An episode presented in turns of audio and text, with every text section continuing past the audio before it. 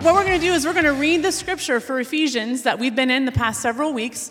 I hope that you're working to memorize it. We're just doing one little verse a week, and so hopefully you can just kind of keep adding on it each week. And what's so great about this prayer is that you can change the pronouns in it. You can pray for your husband or your wife or your kids, or you can pray for our church. And so that's what we're going to do this morning. We've kind of changed the pronouns, and we're going to read it together, but I want us to do it prayerfully. I want us to read it as if we are praying. This is our congregational prayer this morning. So, church, let's pray. For this reason, for the sake of your church, we bow our knees before you, Father, from whom every family in heaven and on earth is named, that according to the riches of your glory, you may grant the members of 4 Mile Church to be strengthened with power through your Spirit in our inner being, so that Christ may dwell in our hearts through faith, that all of us members of 4 Mile Church, being rooted and grounded in love, may have strength to comprehend with all the saints what is the breadth and length and height and depth, and to know the love of Christ that surpasses knowledge, that we may be filled with all the fullness of you, God. Now to you, who is able to do far more abundantly than all we ask or think, according to the power at work within us, to you be glory in the church and in Christ Jesus throughout all generations, forever and ever. Amen. Thanks, Cammie. So good to see everybody this morning. A special welcome to all of you joining us online. So as we've kind of been talking about fundamentals in this church for quite a long time now, we have our football up here because it always reminds us of the fundamentals. We truly are a church focused on that. And Jesus is clearly a fundamental of fundamentals, as Cammie just said. But of course, prayer is also one of those fundamentals that we want to be focused on. And so you can almost think of it like prayer is kind of like that little T that holds that ball up. It's kind of like the thing that holds everything we do in our faith. And it's also how we relate to God. And so it's important that we stay focused on that. And that's why it's great that we're in the middle of this series where Paul is teaching us about prayers. He walks us through this prayer, and in particular, three very specific petitions that he makes for the church. Last week, we looked at the first half of the first petition. It's what you see up there in orange. And it's very helpful to kind of read through that to remind ourselves of it, that according to the riches of God's glory, he would grant you to be strengthened with power through his Spirit in your inner being. And of course, today, we're going to study the second half of this first petition, so that Christ may dwell in your hearts through faith. So that's Paul's first petition for the church. And since we're looking at it across 2 weeks, it's really helpful if we kind of review what we learned last week. You recall that phrase, inner being. It had its roots in the Greek, and it kind of stood for three parts of us. First is our reason, how we discern things, whether they're right or they're wrong. Then the second part is our conscience, and that is our desire to then do the right thing. And then ultimately we have a will, that third component, that's the resolve to do what's right. And so those three things kind of come together to help us see how it is that we make these decisions and why it is we need that strength in our inner being. That's what needs to be strengthened in order for each of us individually and as a church to prosper in this kingdom. And so you'll also recall that we identified 5 reasons why Paul potentially made this prayer. First, so that the saints might build up this resistance against this relentless onslaught of sin. We simply can't defeat sin on our own, just like we can't eradicate all the germs around us with a can of Lysol. But God has designed us such that we can resist sin by his strength. Second, because our outer man is wasting away, these old clay pots in a near state of constant decline. But as the outer man declines, God builds up and he strengthens the inner man, the part of us that's eternal. Third, we need strength to grow into mature Christians, progressing along that well-lighted narrow path, walking hand in hand with the Holy Spirit as he sanctifies us, making us more Christ-like each day. Fourth, So our inner beings, they actually govern our behaviors, all that we do in response to the events that are going on around us. So we need to be strengthened with power in our inner being to behave in step with all that Christ has commanded us to do as believers. And then fifth, receiving God's glory, being in his presence, it requires strength. Just like we said last week, infants struggle to tolerate adult food until they've been strengthened to chew and digest it. We also need to be strengthened with power in our inner being to be able to receive God's grace and his mercies each day. And while all five of these reasons up here are important for us, and they kind of underline this text that we're studying today, this fifth one is particularly important because if the Son of God, in all of his glory, is going to dwell in our hearts, as Paul prays for here, then we're absolutely going to be strengthened with power through the Holy Spirit in our inner being in order for us to be able to receive him. Now, there are a couple of key points we don't want to miss before we get too deep into our text today. So Paul prays here that God the Father, through the Holy Spirit, might strengthen the church for a very specific purpose, and that is for Christ to be able to dwell in our hearts through faith. So we see the Father, we see the Holy Spirit, and we see the Son in this. The fullness of the Trinity on display here. And we looked at this before, but it's important for us to review it. The Father is God, the Son is God, and the Holy Spirit is God. But the Father is not the Son. The Son is not the Holy Spirit, and the Holy Spirit is not the Father. They are one God, but they have each a unique identity. The Father is the creator and sustainer of the universe. The Son is the Savior and Lord of the world. And the Holy Spirit is the sanctifier of God's people. Three separate identities, but we have one God. And we see in this prayer, this very principle conveyed clearly, that Jesus and the Holy Spirit cannot be separated. They are one God. In other words, the Holy Spirit will be found nowhere but in Christ. And neither can Christ be separated from the Holy Spirit. It is as wrong for us to believe that we can obtain the Holy Spirit without Christ as it is to think we can obtain Christ without the Holy Spirit, or that we could approach the Father without both the Son and the Holy Spirit. They are three persons in one God. We must be so very careful that we don't ignore any aspect of the Trinity because it is the fullness of God. So Paul affirms in this prayer that those who are endowed by the Father with the Holy Spirit are those in whom Christ dwells.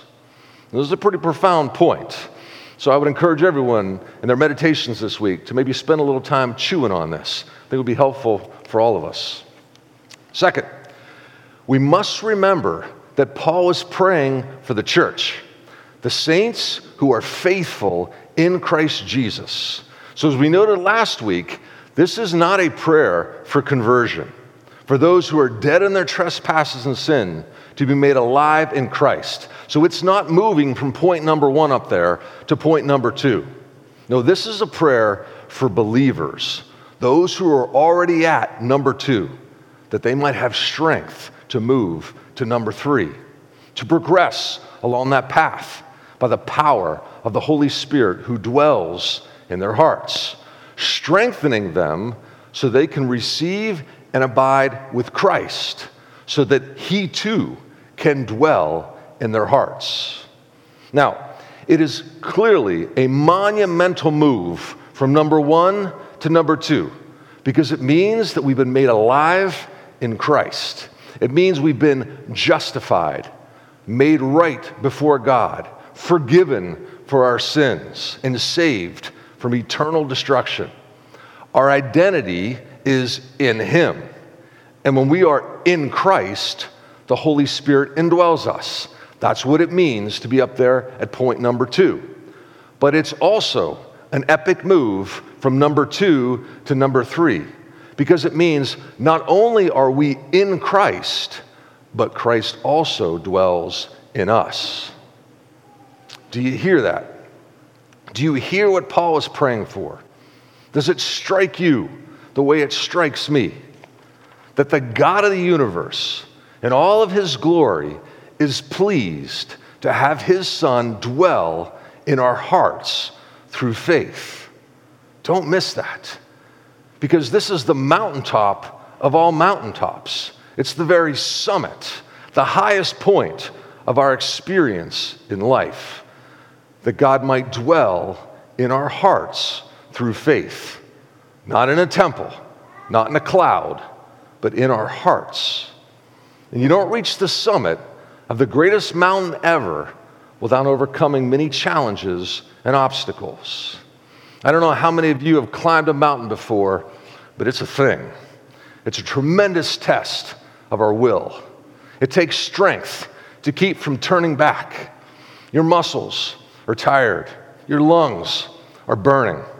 Your back is sore from shouldering the load.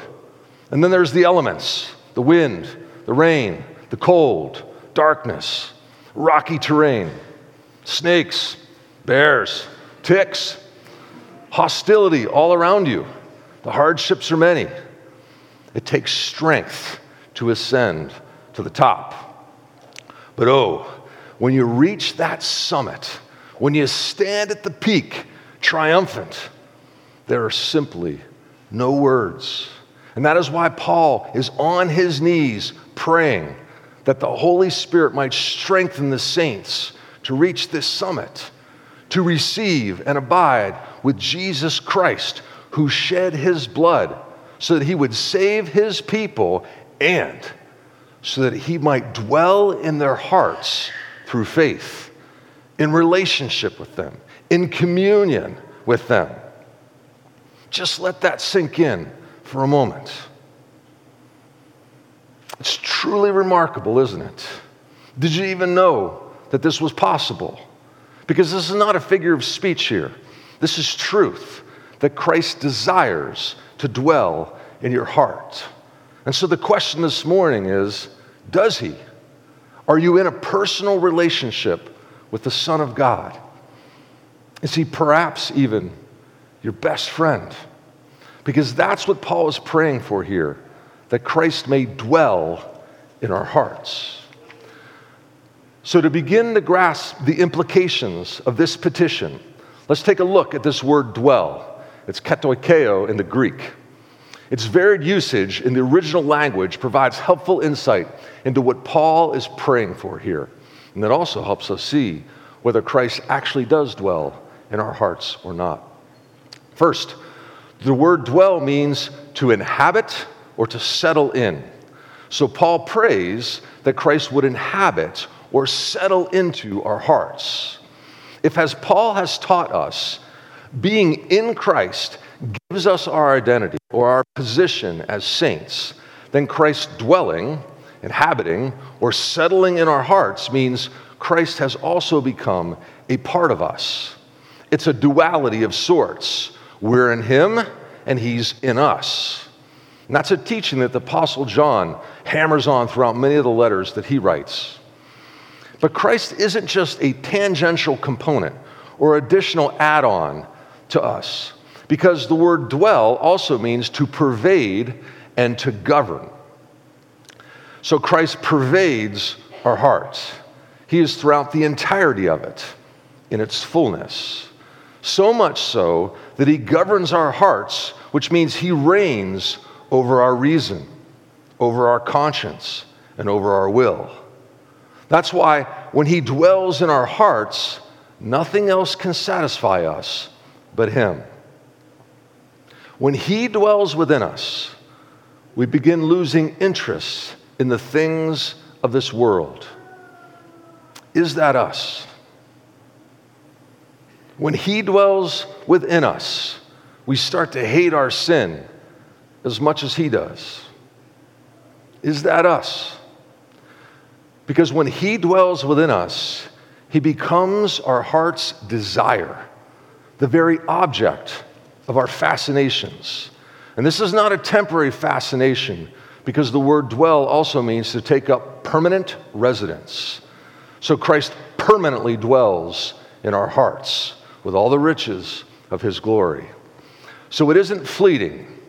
He doesn't come and go at Easter time or Christmas or once a month or so, whenever it's convenient for his schedule. No, he sets up permanent residence in our hearts. So is that us? Are we day by day growing closer and closer to him?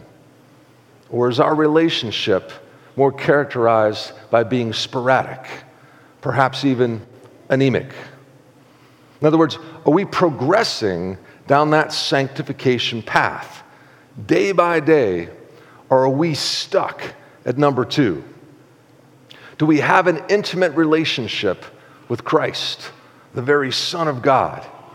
Is he the source of our strength, the substance of our work, and the object of all of our endeavors?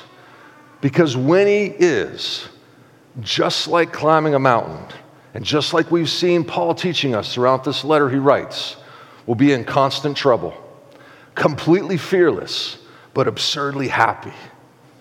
Yes, that climb will bring us constant trouble. It's riddled with suffering and challenges. Like I already described, becoming a Christian does not make life easy. But because the Holy Spirit strengthens us, we'll be fearless in the face of whatever comes our way. And that summit, that peak, Christ dwelling in our hearts, it will make us absurdly happy. A joy like no other. The highest of highs. The very peak of the summit. So this is Paul's first petition for the church, that according to the riches of his glory, he may grant you to be strengthened with power through his Spirit in your inner being, so that Christ may dwell in your hearts. How? Through faith. So here we are yet again, confronted with this term faith, the nexus through which we relate and engage with God. Recall what Paul already taught us about faith from Ephesians 2. He wrote, "For by grace you have been saved through faith." So it's by grace, unmerited favor, that we are saved. It's nothing that we did. It's all God. You recall this graphic we used, how we were dead in our trespasses and sins. And as Paul taught us, that was a result of three reasons. Because of the course of the world, our fascination with the material things of the world around us, because of the prince of the power of the air, who's the devil, and his temptation in our lives. And then, of course, the third, the passions of our flesh, that original sin that wars within us. But God, he made us alive in Christ. How? Through faith, through belief and behavior, the mechanism through which we're saved. So to be crystal clear here, our faith does not save us. Christ's blood saves us, that red drop you see up there. But faith is the mechanism through which we're saved. It's that bridge that we keep talking about, where faith is comprised of these elements of belief in Jesus and then behavior in line with his teaching, one step at a time. It's not easy. Faith is challenging, and that's not why we need strength through power in our inner being, so that with the help of the Holy Spirit, as we walk in faith, we might actually become more Christ-like, so that as Paul prays here, Christ may dwell in our hearts through faith. You see, we can believe in, we can rely on, we can even pray to Jesus at number two up there without ever enjoying his presence. And that is why it seems Paul prays for something so much more here. He prays for Christ to dwell in us, so that we might be in fellowship with Jesus and experience the riches of his glory, even now. That's that foretaste of heaven we often sing about. Many of us have learned over the years, and even probably committed to memory, the Westminster Catechism question number 1. What is the chief end of man? Man's chief end is to glorify God and enjoy him forever. And that's essentially what Paul is praying for here, that Christ would dwell in the hearts of the saints who comprise Christ's church. That's you and me. That our hearts would be consumed with the one who dwells there. That we would glorify him through our faith, through our belief, and our behavior. It's the only way to please God, as the writer of Hebrews tells us. Pleasing God through faith is the mountaintop of our lives. It's why we were created. And that we'd be in communion with him, enjoying him, on the mountaintop of our existence. If only Christ dwelled in our hearts. Oh, what different lives we'd lead. John Piper puts a compelling lens on this issue by replacing the word "and" with the word "by" in that catechism question, so that man's chief end is to glorify God by enjoying him forever, by desiring God, by seeking his face. Piper actually argues rather convincingly that God is most glorified in us when we are most satisfied in him. And we see it all over Scripture. God has zeal for his people. That means he's madly in love with them. He desires their joy in him. So Christ didn't die just so we could make it to number 2 up there. He died so he could also dwell in our hearts, so we could progress to number 3, going deeper and deeper each day, desiring, glorifying, and enjoying him forever. Paul has experienced it, and that's why he's praying for the strength we need to experience it too.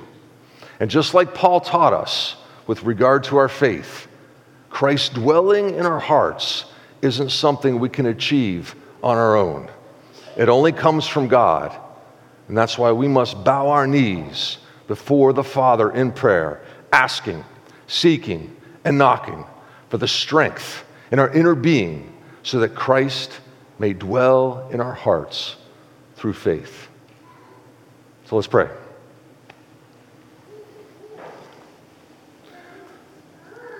For this reason, for the sake of your church, we bow our knees before you, Father, from whom every family in heaven and on earth is named, that according to the riches of your glory, you may grant the members of 4 Mile Church to be strengthened with power through your Spirit in our inner being, so that Christ may dwell in our hearts through faith. That all of us members of 4 Mile Church, being rooted and grounded in love, may have strength to comprehend with all the saints what is the breadth and length and height and depth, and to know the love of Christ that surpasses knowledge, that we may be filled with all the fullness of you, God. Now to you who is able to do far more abundantly than all that we ask or think, according to the power at work within us, to you be glory in the church and in Christ Jesus throughout all generations, forever and ever. Amen.